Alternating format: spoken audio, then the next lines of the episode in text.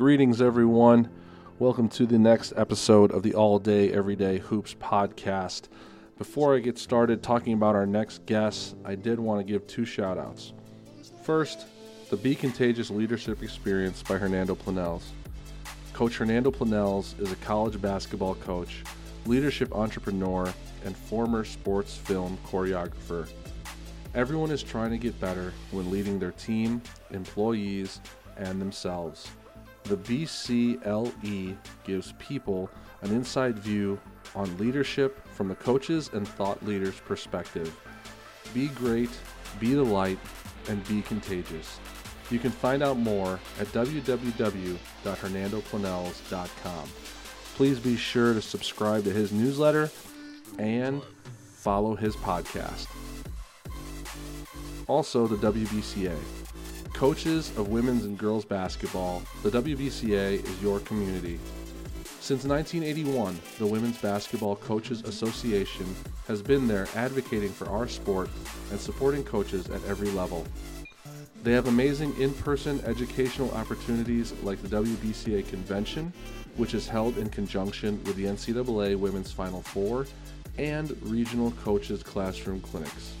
They have e learning through their monthly webinar series, as well as over 700 videos, plays, and drills on their website, www.wbca.org. Along with information, they are the place you go to expand your network.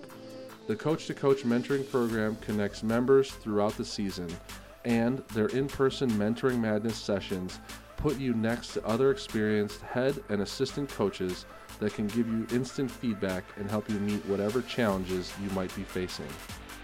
The WBCA is there to give you all the tools you need to be your best. Learn more today at www.wbca.org and become a part of this premier coaching association.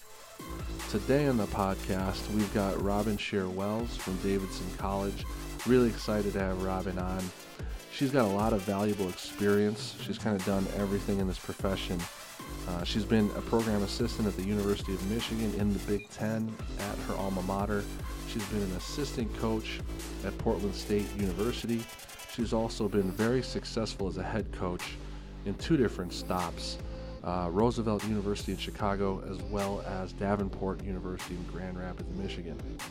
We're going to talk to her about all of those experiences, including what it's like to go from being a head coach back to being an assistant coach. And we're going to talk about what it's like to start a program. Hope you guys are able to find something you like in this discussion with her, and I hope you're able to use that information to give back to the community you serve. Enjoy the show. All right, we are here on the latest episode of the All Day Everyday Hoops podcast with Davidson assistant Robin Scher Wells. Robin, how are you tonight? Hey, Adam, I'm doing good. Thanks for having me on. Good, good. No, yeah, I'm really excited that you're able to do this. Uh, I, I have, you know this obviously, and I tell a lot of people you know, one of the first people I met on my first like recruiting journey ever uh, in the college ranks, and you've been great to me ever since. So I appreciate that. I appreciate our friendship, and I've always really admired uh, how you do things, and and I'm really happy that I get to bring you on the show and pick your brain a little bit. Um, well, right, right back at you. And I, I still, I have to say that I'm still disappointed that we haven't worked together yet. But maybe, well, maybe someday. Uh, Soon yeah, one day. So. Absolutely, no, that would be great. Um, I kind of want to start there. You know, where when we first met, you were sure. um, at Roosevelt University, uh, NAIA school in the CCAC in Chicago, and you were tasked with starting a collegiate basketball program in a very competitive league from yeah. the ground up. And I kind of want to take us back to that and just kind of let you have the floor and talk about what that was like and, and where did sure. you start the planning and, and uh, what to attack with that job? Yeah, yeah, absolutely. So I started, um, let's see, I, I, think my official start date for that one was like September 1st of 2009. So, and I had an entire school year to recruit my first class. Um, but needless to say, you know, obviously if you're starting in September, you've missed the entire summer of recruiting. Right. So you're still, you know, uh, quite even though you have a whole school year and you don't have your own team to really look after, um, you're still starting a little bit behind um, in in that sense. And man, when I was hired, you know, I think the vision was that Roosevelt was going to be, and you know, apply for NCAA Division three um, with like a start off in the NAIA. And our first year, when I was hired, we had originally planned on both um, myself and our men's basketball program had planned on playing the first year as a club team. And we got about a month into recruiting, and myself, our men's coach, and our AD, Mike Cassidy, the three of us sat down, and, and Mike was kind of like, you know, the CCAC will let us like, if like if we can start playing, we can get in next year, you know, and start right away. Wow. And and and you know, the men's coach, and we looked at each other and we are like, that would be way better recruiting wise. Like the club season's a bad idea. So like a month in, we completely switched gears. So I mean, that just shows kind of how crazy it was. You know, it was very much a a work in progress, but um, yeah, I mean that was kind of that was kind of the start of it, you know. And you just start calling around AAU coaches, and I talk to AAU coaches, and they give me a list of their unsigned kids, and I parked myself at the Montini Fall League that fall, and then there was the fall evaluation weekend, and um, I watched every game from from the start of the weekend to the end of the weekend. Um, you know, at the USJN tournament in Chicago, obviously you're recruiting a Chicago school. You just I was just looking for local kids, and that was that was kind of how it how it started. You know, that was um, that was that was where we started from. Right. So, uh, yeah. No, that's great. So I didn't know that. I didn't know that part of it in the year, all these years that we've known each crazy. other. Yeah. I knew that you had the school year to recruit. I remember that piece of the story, but switching from the mindset that okay, we'd probably be a NCAA Division three school with essentially no scholarships. I mean, there's academic money, academic scholarships, Yep. to being an NAI program. Again, in the competitive league, where there, you know, the the schools that have there are schools that have Mhm. scholarship money and are able to compete with really NCAA Right. Division two schools. Was that a daunting task entering that part of it? You know, I think um, I always look back on that time. Um, I was pretty young. It was my first head coaching job, and man, ignorance is bliss sometimes. You know, like it just it didn't phase me at the time. I think it would phase me so much more now, probably. Um, but sometimes what you don't know, like which which meant honestly didn't limit me because I wasn't, a, you know, like I just you just don't know what you don't know. Right. You know, so I just attacked it head on at that time, and I mean, the crazy thing is, is even though we switched gears, you know, towards the NAI, we still didn't have any have any uh, scholarship money. We still didn't have any basketball money. I mean, we were still just working off of um, regular financial aid package, just like a D3 would. So Hmm. really, like the financial aid structure wasn't any different um, than it would have been had we gone D3. But we just found, you know, I mean, the D3 application process is really long, and we found that we were a pretty good fit in the NAI, and that's and that's where that, you know, and that's really where that started. And um, my first recruiting class, I just I just really um, I just followed those guys everywhere. I went to all of their games. I did so much of it in person that first year and, and developed relationships that way. And um, and I and I just I got a couple sleepers, you know, just Right. late late bloomers, and yeah, you, you just you get a little lucky in that way sometimes. Sure, sure. So you had to recruit every single player on that roster going into year one, correct? Yeah, yeah. So I recruited four. We brought in 14 players for year for year one. 14 new players. Ten of them were incoming freshmen, and four were uh, junior college transfers. Wow, that is an unenviable task. I didn't. Again, I knew. So was anyone already a Roosevelt student? Was there any like current No, student? Wow. Nope. No, not. I mean, I think we here we probably held an open tryout, and again, it wasn't an athletic school, so I mean, it was. I didn't expect to get anything out of it. You know, the kids that came and they really couldn't play. You know, Right. I mean, there really wasn't even anyone that I could keep on as you know, like a practice kid, and um, so yeah, yeah, 14 recruited 14 kids, and um, you know, and and and really like some pretty quality kids overall. You know, we we we snagged a couple at the end, and that maybe not the best fit. They didn't last very long, but um, but the majority of them, you know, I mean, out of those ten, out of those ten uh, incoming freshmen, I mean, six six stayed all four years. So Wow. Wow. Can you explain, kind of talk about what experiences you were able to draw upon when saying, okay, I don't have, I have zero players on the roster. What experience, you know, even from your playing days in Michigan, you know, what you did with Athletes in Action, what you did um, at Portland State. Talk about those things that helped guide you that first year looking for 14 players. Sure. Um, I remember spending a lot of time before the kids arrived, just sitting in my office, like visualizing what this could become and what this program could become. And I knew we would face some tough times that first year. And I knew with especially with 10 incoming freshmen that, you know, a few of them weren't going to get playing time and they were going to view, you know, they were going to look at that situation and go, okay, right now I'm not getting a lot of playing time and the kid ahead of me is a kid in my class. Mm-hmm. Um, and so I knew we'd hit some bumps in the road. And, and so I really thought a lot about like, how do we create, like, how do we cast this long-term vision that is always going to be our anchor point to come back to as we inevitably go through the ups and downs of starting a program and playing a lot of freshmen our first year. And, um, and I did really draw back on my time at Michigan, um, you know, the good old Bo, Schembechler quote of those who stay will be champions. Hmm. Um, and that kind of became an anchor point. I definitely stole that from Michigan. I steal a lot from Michigan in my career. But, uh, you know, uh, and just my fondness for my alma mater, but um, I definitely stole that. And that was an anchor point um, for us as a program. Uh, those first uh, those first four years, just having that vision that um, I mean, I told every recruit I met with, um, that I believe we will win a championship in their four years there. Um, and I believed it with all my heart. And uh, and so casting that vision of when there are bumps in the road, keep keep the end goal in mind. We talk a lot about that. We talk a lot about being the first and making history and the chance to put your name and our team in the record books and, and, and, and blaze that trail. Um, and so really what I wound up with was a bunch of kids that wanted to be history makers, you know, that really wanted to be the first to do it. Um, and, and those, those two things, you know, were kind of making the history um, and sticking around to win a championship were the, were the anchor points for, for our program at Roosevelt. Wow, that's awesome. I love, I'm getting I'm getting inspired hearing you talk about it, Robin. That's that's good stuff. I, I love it. Uh, now, from obviously recruiting is huge because you have to have players to participate. But from yeah. a basketball standpoint, this was your first head coaching job, correct? Yes, it was.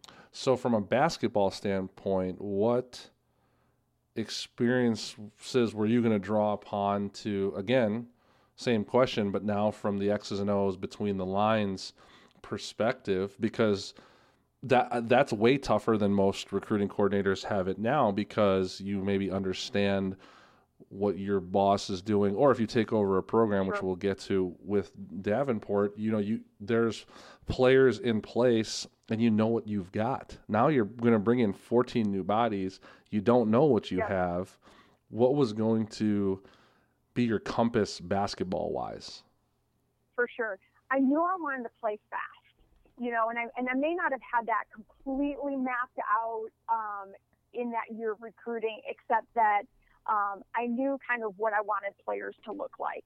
Mm-hmm. Uh, and, and I definitely drew on the experience of my dad, um, you know, who obviously, you know, ended up being my assistant my entire time at Roosevelt. Right. Um, but he had coached in the CCAC prior to me taking the Roosevelt job. So he had been an assistant at St. Francis um, a, a, few years prior. So he was pretty familiar with the, the conference, and that was really helpful. So as I started watching kids, um, I started bringing him along recruiting with me and was like, hey, I really like this kid.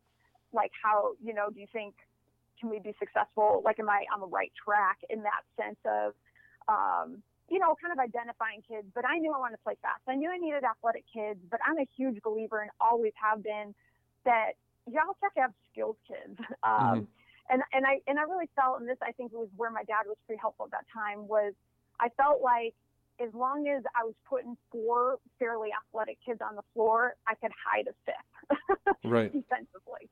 So I felt like, um, you know, to find like that knockdown shooter or a kid that might have a little bit more of a specific offensive skill set, even if maybe they were a little bit of a kind of a limited I don't want to say one trick pony, but a kid that really had that one special thing, but maybe had some liabilities on the defensive end. I really felt like we could hide a kid like that defensively at times. Right. Uh, but what they bring offensively, I, I've always felt I'm, I'm not a I, I'm not a believer in the defense wins championships type thing. Like that's mm-hmm. not my thing. Right. um, I think you have to score points to win games. Um, I think offense makes the ball go around, and I think you got to find ways to get stops at the right time. Um, and not to say that we don't uh, that I don't teach defense. That's not it at all. I just I, I'm just a very offensive minded person first. Sure. Um, and so that's really how I approached you know recruiting was just kind of like how can I blend these players together, and I found two kids early um, who really ended up being and who ended up being my two All Americans, uh, Casey Davis and Maria Tamburino. Mm-hmm. And I and I came across, across them early. And the first time I saw Casey play, I, I was like, "Oh, that kid would have been a starter for us at Portland State Division hmm. One out in Oregon." Wow. And I was like, "I can't believe this kid is fall, flying this far under the radar." So I saw her and I was like, okay, well, I know she would have been good out of Portland State. So I'm pretty confident if I can get this kid, we're going to be in pretty good shape. And um, and so I did. I wound up with you know with three kids in that first recruiting class that all had D1 interest and just never got that offer. It was her, Maria Tamburino, and Kiara Told. And um, and kind of the next thing was I just I, I found out pretty quickly I just wasn't going to get a post player over six feet. Right. Um, and so that was kind of where I think my dad was also influential of like we don't need traditional posts. Like let's just let's just get a bunch of fours who can stretch the floor and be athletic and put the ball on the floor, and as long as they can go grab a rebound, um, you know we'll be fine. We'll figure out a way to guard bigger posts if we have to, and we'll just press the crap out of people. And um, so that was kind of where you know in in I think some of the recruiting shaped what we wound up doing basketball wise, but at the same time, of course, my vision for what I wanted to do basketball wise also shaped my recruiting. Right, right. Uh, walk me through that first uh, set of practices. You know, you're going in 14 new kids. What did you work on? what did you try to implement and install? I mean, did, was there a lot of changes, uh, even starting so from crazy. day one? Adam, I'm gonna have to go back and find my first couple practice plans. I don't even. I, I honestly I couldn't tell you. I don't. I don't even remember, but I do remember the influence of um, all of the college coaches I had been under and worked for previously. Right. You know, from my time as a as a as an undergrad at, at Michigan, from my time to working for Coach Burnett, to my time at Portland State, and I think um, a theme was you know organized and efficient practices. Mm-hmm. With, um, is, is who I worked for at every stop prior to being a head coach. So um, I, I'm quite certain in my organization of those first practices were, were probably as as tight as my organization is now. Hmm. Um, uh, I'm pretty much like a, we get to a drill, we're going to explain it um, while not sacrificing teaching, but try not to spend too long on that part and more time on the doing. We can kind of stop as we go, but my, my practices are very, they run very fast. Right. Um, and I think that that, I think I set that expectation pretty early on. Um, I probably, you know, I think especially my first group of Roosevelt players have, have, you know, joked when they got older, when they come or when they came back after they graduated, that I was, you know, a lot softer as I got older. I think that first year I was a hard driver at practice. So, um, and, I believe and they it. definitely heard it. Yeah, and they definitely heard it from me. And I think the, you know, I sometimes I look back on some of the things that. Um, I yelled at them for, got on them for my first couple of years. I'm like, those kids had some pretty, you know, they're pretty tough. They were some pretty thick skin because um, I'm not, I'm not quite that harsh anymore. That's funny. I don't, I don't think so. You're just, uh, you're gaining wisdom, right? You're gaining wisdom with experience. That's what it is. There you go. Yeah, I'd like to say exactly more wisdom, not soft. right. Okay, I'm gonna let me let me finish here. I don't want you to cut me off, but I'm gonna I'm gonna list off a couple things here and then I'm going to ask okay. you a question with it. So, in sure. your in your five years there, you go 85 and 73. Uh, you win a conference championship. You win a tournament championship, multiple um, multiple championships. Then you make it to the national tournament. This is again all while building the team up from nothing. Uh, you go to the Sweet 16 you have multiple 20 win seasons, including a 20, 28 win season that may never be touched at Roosevelt again. You finish in the top 10. You're in the top 10 consistently. Um, you win a slew of coaching awards, you know, through the state and the IBCA. Uh, your NAI Division two Coach of the Year twice, um, and then your CCAC uh, Coach of the Year as well as WBCA Coach of the Year. Okay. and then obviously you've got your All Americans, Casey Davis, again, maybe a scoring record that never gets touched at Roosevelt again. Mm-hmm. When you reflect back on your time there, maybe when you're sitting with dad at a holiday mm-hmm. dinner or something, what mm-hmm. the most validating thing that you look back on and what you guys did at Roosevelt University? Um, not to sound not to sound cliche, but I'm just proud of who they all are as people now. Right. You know, I mean, they're all in their all in their mid twenties, um, and they're all just amazing people that make me so proud every day. Um, and I'm like in touch with all of them fairly regularly. Um, so certainly, just you know, uh, I'm I'm proud of the quality of people that we recruited there. Um, but yeah, when you reflect back on just on the basketball side of things. Um, I was told that, you know, especially that first recruiting class, was a cast that vision for them. Um, and they, they just, they made me look really good. I mean, it really was them. Um, and I told them all the time, like, you guys made me look so good. Like, thank you for not making me eat, eat my words. Cause I was like, I was telling people, like, we're going to win a championship, you know, and they really backed up, um, my, you know, my kind of just naive confidence at that time of what we could do and sure. what we could build. Um, but there's nothing like, I mean, to me, I don't know, the first championship um, will always be just probably the most special thing. Um, certainly, every championship is special in its own way. Um, but I'm not sure that anything will compare to, to what we did, you know, for me personally, um, what happened in that first, you know, that first championship at Roosevelt, because we did start from nothing. And I'm sure that, you know, we didn't have athletic scholarships and um, we're competing against teams that had six to eight of them, you know, and right. um, so so yeah, I mean that was a very very special run um, that year, and uh, you know, and, and just a very very special group. So yeah, I'm very you know really proud of what you know what the whole group did over their four years. But you know, certainly that championship run was, um, I mean, they they deserved it. They uh, that was a team that really deserved uh, to win those, and and and what they got and the success that they had. That's awesome. That you you talk to all of them still regularly, huh? Yeah, pretty much. Um, you know, text. We try to. I don't know. We probably get together about once a year. Um, uh, last year we got together.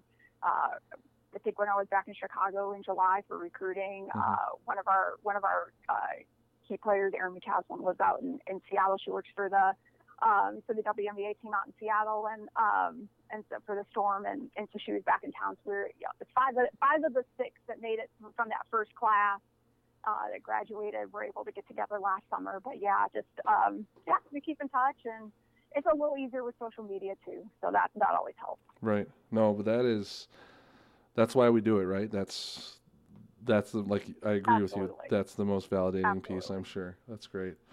Um, then you know, after this great success, you have another great opportunity. You go to Davenport. You guys go 59 and 10 you win that league and the tournament titles. What was now the mindset going from the program that you built to one that was, you know, uh, established, you could say, sure. and then continuing that success?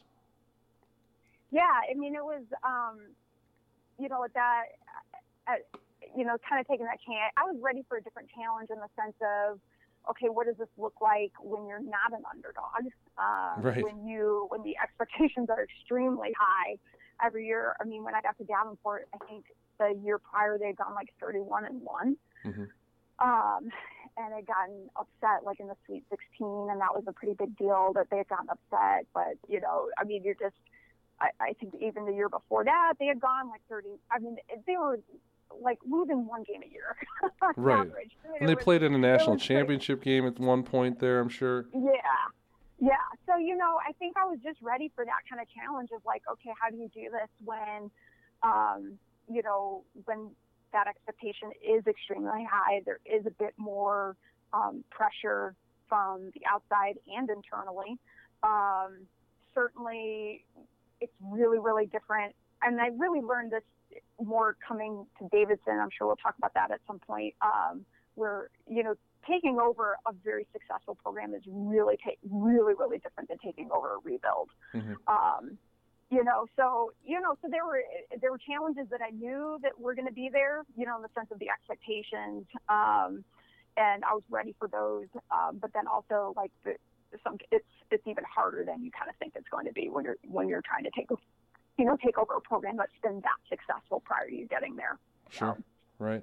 And then now that you you know when you when you're there, you have still probably a lot of the same recruiting ties. And I know you. I know you mm-hmm. went to war recruiting um, every day for great kids. Uh, and then that was also going to go. Uh, they also then were going to embark on a transition as well, going NAI to Division Two. In terms mm-hmm. of that aspect of it, what were uh, some of the? I'm sure there it was an exciting time, but what were some of the? Did you have concerns? Did you have reservations of? Okay, well now there are expectations at this level, and then now we're sure. going to embark on something else. Kind of talk us through that. Yeah, I mean, you know, it was announced pretty late. So, like, our, my first recruiting class, um, I recruited under the like we're NAI, and mm-hmm. then they committed, and then we went D two. So you kind of had to like make those calls over again. It's like, hey, you still like now this is what we're doing. We don't, we're not eligible for postseason for X amount of years, that kind of stuff. So you mm-hmm. kind of had, like, I had to do a little bit of re-recruiting, um, you know, at that time. Um, you know, I think the concerns were just, you know, building up the scholarship money to be really competitive in the GLIAC and get to that D2 level of scholarship money. And then second, you know, you're carrying a lot of kids that, you know, at that time we had a JV program. Those kids went for scholarship money.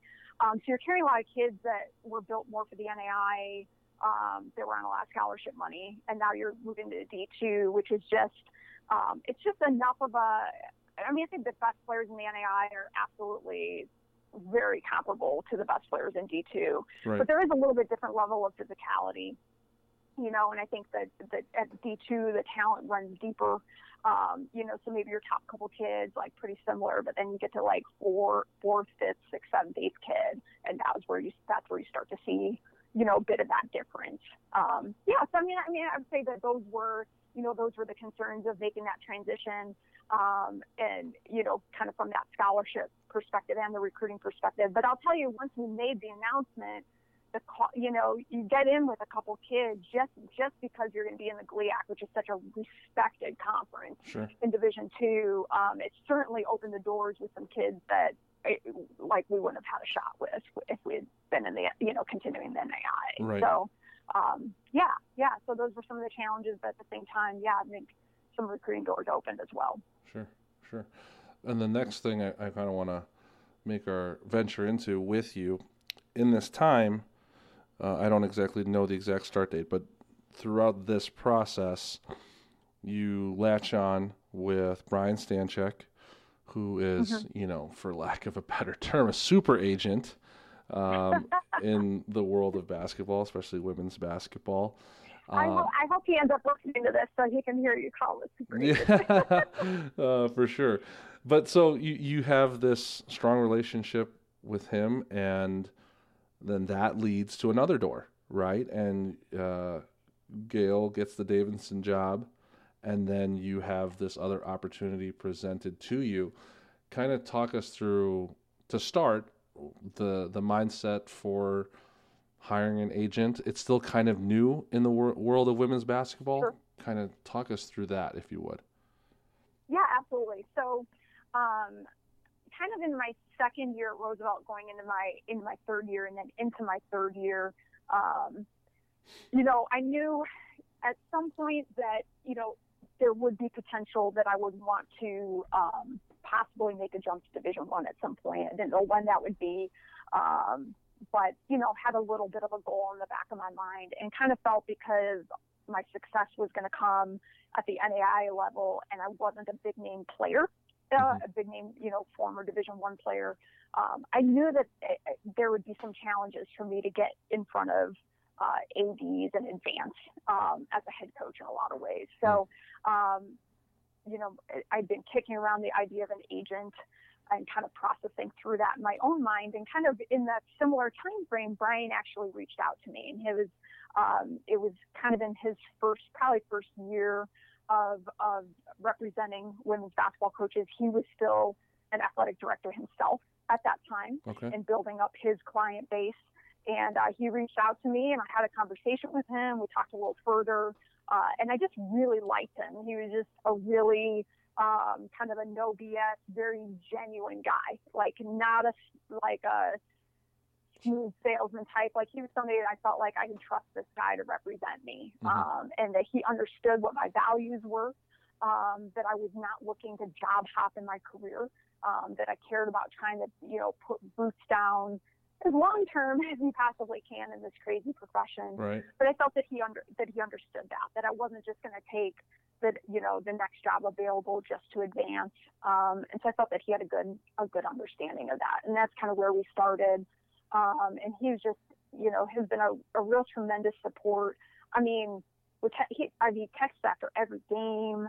Um, you know, it, it, you know, he's just he goes above and beyond. I mean, it's somebody that you know really became um, not just a, a business partnership, but really a, a friendship um, and a, in a mentorship in a lot of ways uh, along the way. So he's a, he's a good guy. Feel really fortunate that I got, um, you know, in with him early because he's got a lot bigger clients than me at this stage. I always Stop tease it. him. I'm like, hope you're gonna keep, hope you're gonna keep representing me, Brian. So, um, but anyways, he's been extremely successful um, and has a lot of, you know, his clients have been very successful, and it, he, I mean, he deserves it. Like he is a great guy, and yeah, and he has a connection with my current, um, with my current head coach. So uh, he just uh, he felt like we would be we would be a good match when when Gayle took the job here at Davidson, and it was really important for her to have somebody on her staff that had head coaching experience. Um, which I'm sure we'll talk about her at some point, but that Mhm. right there just tells you a lot about her and her confidence in herself um, and hiring good people around her and people who have good experience and that type of thing. But um, so yeah, so that was the connection was, was was through Brian. He felt like we'd be a good a good pair for each other, and he was he was absolutely right. One of the first things you told me, I actually remember you. We talked about this for the first time. Your dad, your dad might have been there as well. I think we were in Cincinnati. Okay.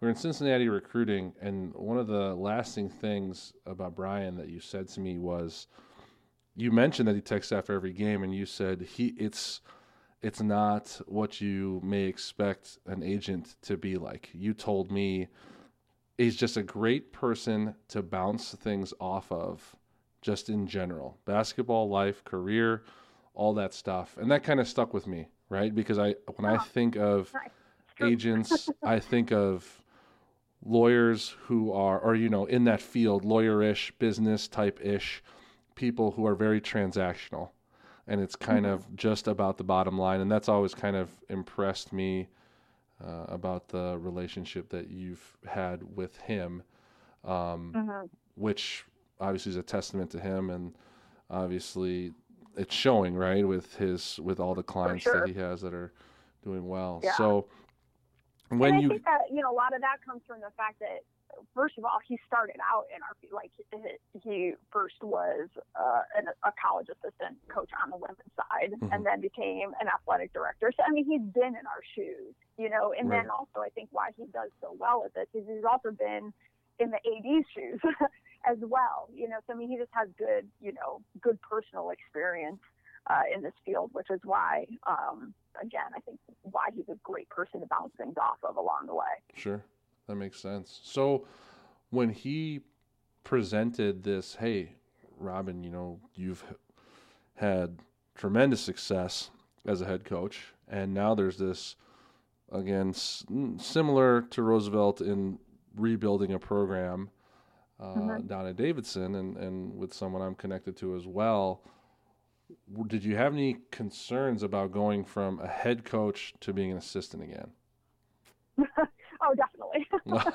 I think you know, you know, once you've been a head coach for so long, you you really um, you got to know like who you're working for because Mhm. you're so used to being in charge. And obviously, I did start out my career as an assistant coach, and um, I think as most people know in our profession, like who you work for, like really makes or breaks a job in, th- in this field because when you work for good people and people whose values and basketball beliefs and all those things, when you're in line, then it, it can. This job is extremely rewarding and really fun. Um, but when those don't align, man, we work a lot of hours, it's long days, and it's a high stress job as it is.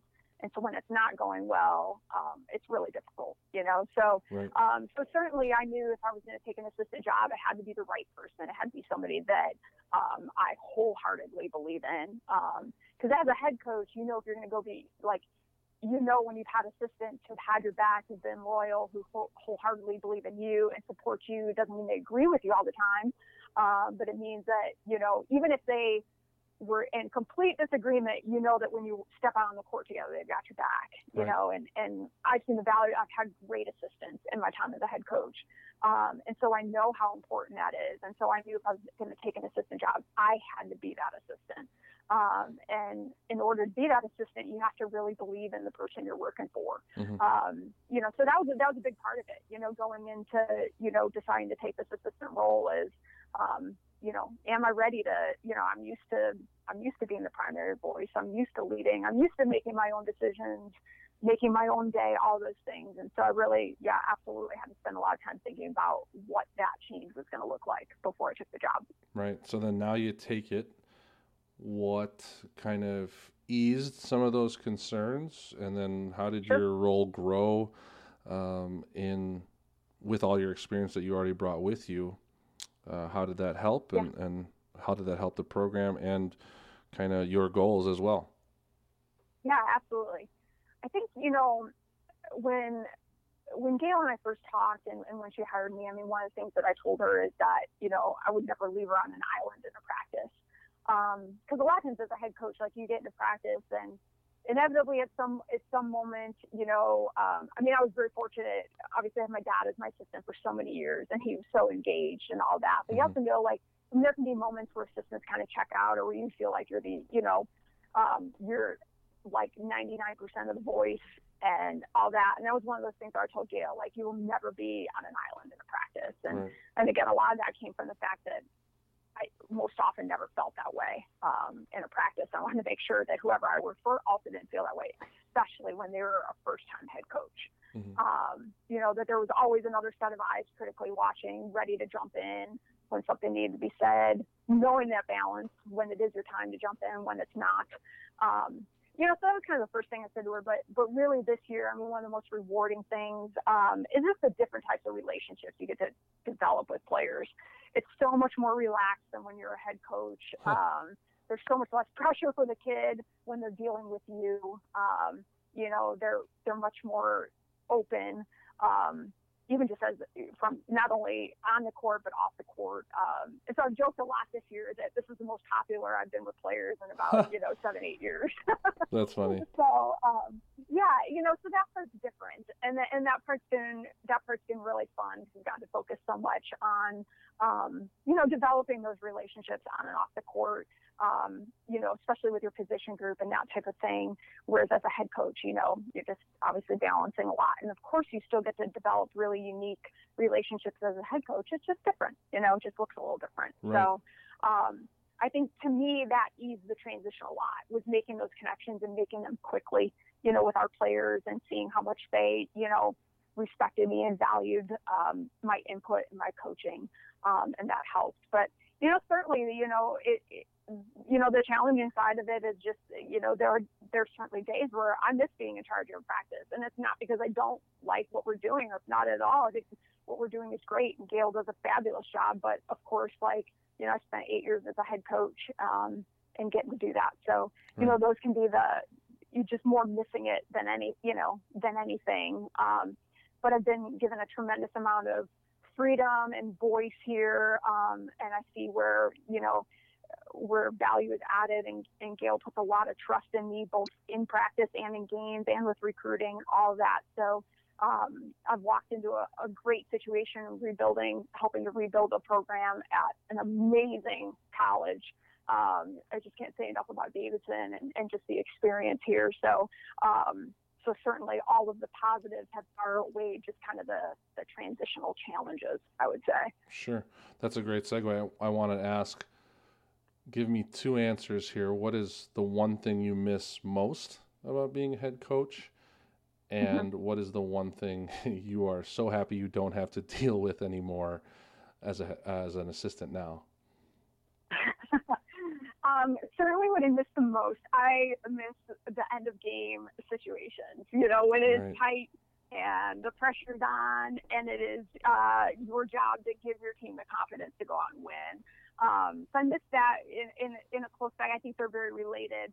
Just leading that locker room time, you know, the pregame talks, the halftime, you know, speech, and that type of stuff. Just that way of, of being upfront and motivating and leading. So I, I would say, you know, that and, and certainly, like I said, situational, um, you know, be in charge of the situational things in games because I, I would say that those are, you know, certainly areas of strength of mine. Um, so miss that a lot. You know, um, what I don't miss is, is just somehow as a head coach, like you start your day and you think you're going to get X, Y, and Z done, and you hit practice time, and like you're lucky if X got done. right. Much less Y and Z. Like somehow your day is gone before you know it as a head coach, and you worked hard all day, but you feel like every day you're like, what do I have to show for it?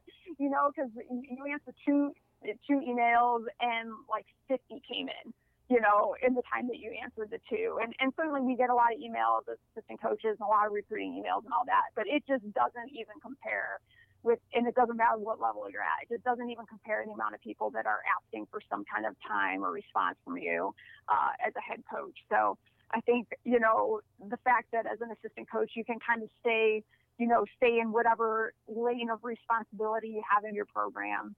Um, I've enjoyed that a little bit. I'm not going to lie. Makes sense. No, I understand. When I was at Truman State, our football coach, Coach Nesbitt, he would uh, term that as, you know, Adam, I had ten things to do today, and I got through one or two because I had to put out so many fires. That's what he always would say. I'm just all day. Absolutely. I'm putting down fires, putting down fires. So, yep. Yeah, I get, I get what you're saying. No, that's great. Um, yep. I do want to kind of move into. You've mentioned your dad a lot. Obviously, you played yeah. for a Hall of Famer and Coach Cheryl Burnett. I kind of want to talk about mm, a big thing for me, and I definitely see you as a mentor. A big thing for me is mentorship, um, and just how you're able to share, give back, connect, and all those things. And and you're very fortunate. You've been able to work with family for a, a, lot of your career, yeah. and I would love yeah. to, I would love to talk about that. You know what mentorship yeah. has been to you, and and and um, hear your side of that. For sure. I mean, I've been really fortunate just to be around um, good coaches at, at at every stage in a lot of ways. I mean.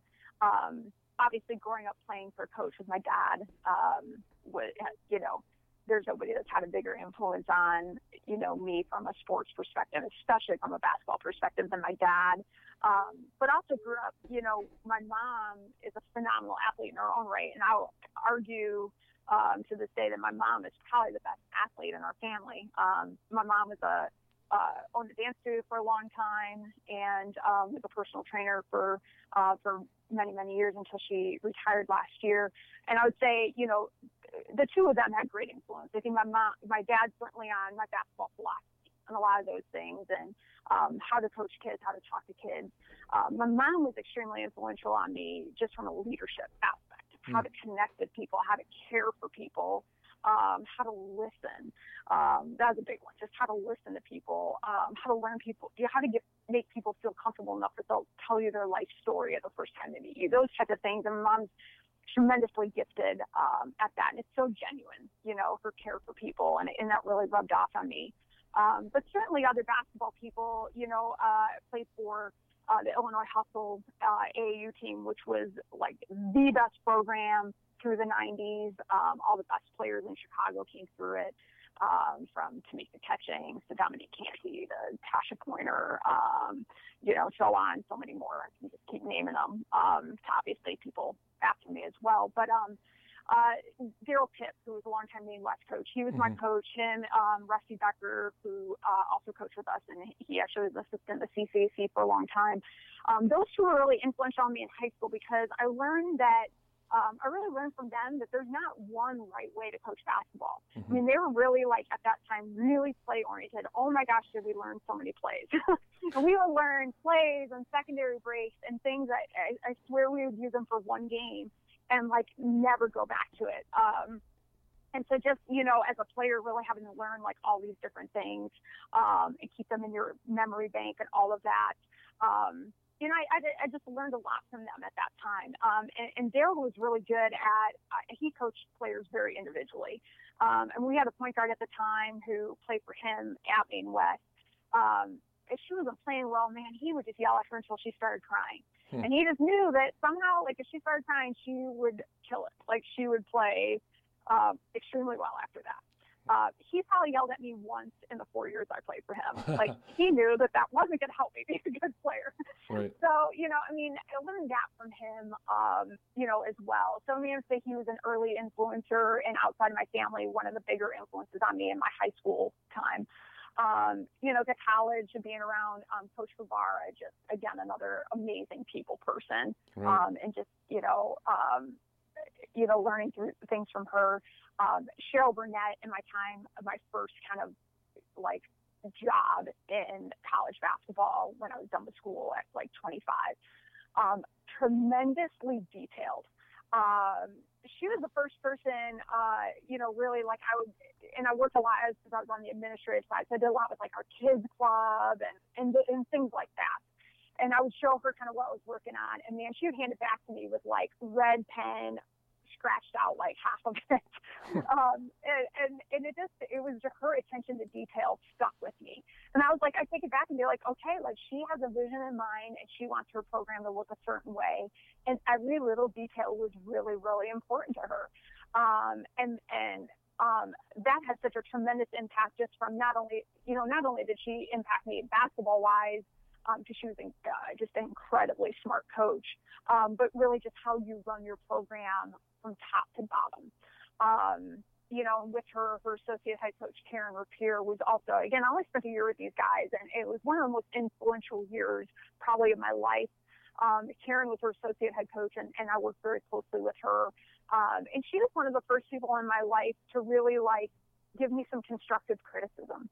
You know, I mean, she really sat me down and was like, Robin, I think you have a good, um, a good future in, in this profession if you decide this is what you want to do. But here are some areas that I see that you need to grow in. Mm. Um, and while it was a little hard to hear, because honestly, not a lot of people have done that in my life to me, you know, it was a little hard to hear. Like I, I realized that she cared enough about me to like, you know, say a couple hard things to me and I took them to heart Went, okay, like that's, I see where she's coming from. Nobody's ever really pointed that out to me, but, um, and that helped me so much. And, and that stayed with me, um, even just as I've mentored young people on my own staff is caring about, and, and it goes towards our players too, is caring about them enough um, and building a relationship with them where they trust you enough that if you say something hard to them like that, they'll take it in the right way. You know, they understand that it's coming from a place of caring. So that was extremely influential on me. So yeah, I, I mean, it's been very lucky to be around a lot, a lot of good people in this profession. But um, you know, those were some of the major, major in, early influencers on me. I got to ask a MAC-related question. Any surprise that Central Michigan was in the Sweet 16 then, with your knowledge no, of Coach G? Yeah. Yeah, no, not at all. And Heather Oesterle was my, uh, you know, was it was at at Michigan when I was there as well, and just a, a smart staff who does it the right way. I mean, they're just they're they're people people. I don't know how better to say it, but um, right. I, am sure, as you know, Coach is a very magnetic person. Um, people are very, very, you know, very drawn to her, and it's and it's genuine, and um, yeah, just extremely, extremely happy for her, and she certainly deserves all the success that she's had. Sure. Yeah. I mean, it could be a little less. You know, we're in the same league. You know, she's you know, she's doing so well. But... Bit, man, a match. You guys got some unbelievable coaches in that conference right now. I think is uh, that's a, that's a tough conference to play in for sure. Sure. No, I mean, but no, she Coach Sue is. A, you're absolutely right. Magnetic is the perfect word. She's a tremendous person. Obviously, a good coach, and they yep. they do things the right way. Right. I mean, it's it's. Yep. Uh, obviously competing against them, I think brings out the best in all the coaches in our league because um, it's a healthy competition, right? And for whether sure. that's for recruits or for the MAC title, it's it's been it's been fun, especially you know I, I'm still a rookie in this, right? I'm only two years in the MAC, but it's it's it, has been a great learning experience. I feel like you've been there forever. Adam, I feel like you've been at Northern for like five years already. Right, I guess right. there has only been a couple. I don't know if that's a good thing. I, you know, I'm getting think stale on you. I think that's a good thing. I think I think you've made your presence uh, felt in a really good way. So I think it's a good thing. Good. I, I appreciate that. Um, I guess, Robin, this has been great. I, I, I mean, a lot of stuff to pick up, and I don't know. I, I love learning even more. I felt like I knew you so well. I learned even a little bit more uh, of the pieces to you. I'm gonna end. I'm gonna end on. Um, I would love for the people who listen to this to be able to get in contact with you or follow what you do on social media. Please uh, share that information with us. Sure. Um, both Twitter and Instagram, both Coach RSW. Mhm. And my email is really annoying. So uh, might be better just to look it up on our website, but it is R O S C H E R R W E L L S at davidson.edu. Most obnoxious email. I know that's because it's part of your first name. Whatever. That's Yeah. Okay. Thank you for sharing And that. then my whole last name without the hyphen. Yeah, it's just clearly I had no say in this email address. right. The uh, the last thing I'll ask about is how great has it been uh, for you to be married to Ryan, a guy that's a, a coach himself? Uh, I how important has that been? That family piece of it for you in this crazy world, as you said. Yeah, absolutely. Um, you know, first of all, just his understanding of what I do um, and the ups and downs, the you know how heartbreaking certain losses can be. Um, you know, just having somebody who has been in it and and understands that and knows that um, has just been a tremendous support to me. Um, and I, and you know, just something to bounce ideas off of um, especially when, just when it comes to leadership and, and dealing with kids and dealing with the ups and downs that come with coaching young people. Um, he's just been a tremendous, you know, sounding board. Um, and, and one of the things that, that I've loved kind of about our relationship is um, just the fact that, you know, he coaches football and I coach basketball. And it's really kind of the perfect blend because we both know enough about each other's sport to like talk to talk with each other about each other's sports, Right. but neither one of us think we know enough to like question any coaching decisions of the other person. So, Balance. um, y- yeah, so there's so there's good balance. You know, neither one of us ever comes home from the other person's game is like, why the heck did you run that? right. Um, you know, so it's just, but but again, we do not know enough about each other's sport to to have good, you know, sport specific conversations. Um, yeah, so I mean, those that's been one of the things that's just, um, you know, extremely, uh, you know, valuable. Um, you know, just to have that kind of that kind of support, you know, support system. So Right. I don't know, you know, obviously there's so many people in our profession that are married and married to people who um, you know, weren't in this profession or weren't college athletes and all that. And, and every relationship's unique, but uh, to me, it would be really, you know, it's hard for me to imagine being married to somebody who, who didn't have that firsthand understanding. I mean, he was a Division One football player. You know, he's he's lived it. He's you know been a long time both college and high school football coach. So um, I do feel really, you know, really fortunate that that he understands this the way he does. Sure, and I was going to say, especially from, for instance, the time at Roosevelt, he's winning state championships, and you're going to the national tournament, finishing top five in the country. There's not a lot of criticism for you guys when you guys come back home after games. I mean, you guys are winning those games. I don't think, you know. Oh, Uh, but we both had to go through some, you know, some a few tough seasons to get to that point. Sure. So, um, but certainly we did have one year in there where um, one of my years at Davenport where where I won a championship and and he outdid me by winning uh, the Illinois State Football Championship, um, and I couldn't have been more more proud of him because that was just a, a pretty special deal. Which uh, and he, he won the state championship with Lombard West High School, which was my alma mater. So. Um, you and pretty, Sherna. pretty darn, pretty darn cool. Yeah, you and Sherna. Well. Uh, Yeah, yeah. yeah, yeah. But Robin, again, this has been great. I look forward to seeing you out on the recruiting trail coming up here pretty soon. Uh, always great when we catch up, and I love our interactions and learning from you all the time. So I appreciate your time here tonight. Absolutely Thanks, Adam. appreciate you having me on. All right. Talk soon. All right. That's going to do it for me here, folks, for the All Day, Everyday Hoops podcast. Really happy that we were able to have Coach Robin on. She is a tremendous person. Please do reach out to her through social media or look up her email on the Davidson website. She'd love to chat with you about anything about being an assistant, about starting a program, about her different philosophies, and all things like that. She really is a great resource. Before our next episode, please subscribe to this podcast on iTunes, rate it, like it, let me know what you think about it. Also, go on YouTube, search for the All Day Everyday Hoops YouTube channel. Please subscribe to that as well. We are going to release more basketball videos periodically. Also, please email me at atandez at niu.edu so I can get you on the all day, everyday hoops newsletter. Until next time, everyone, thank you for listening. Please make sure you serve those in your community to the best of your ability and help grow this wonderful game. See ya.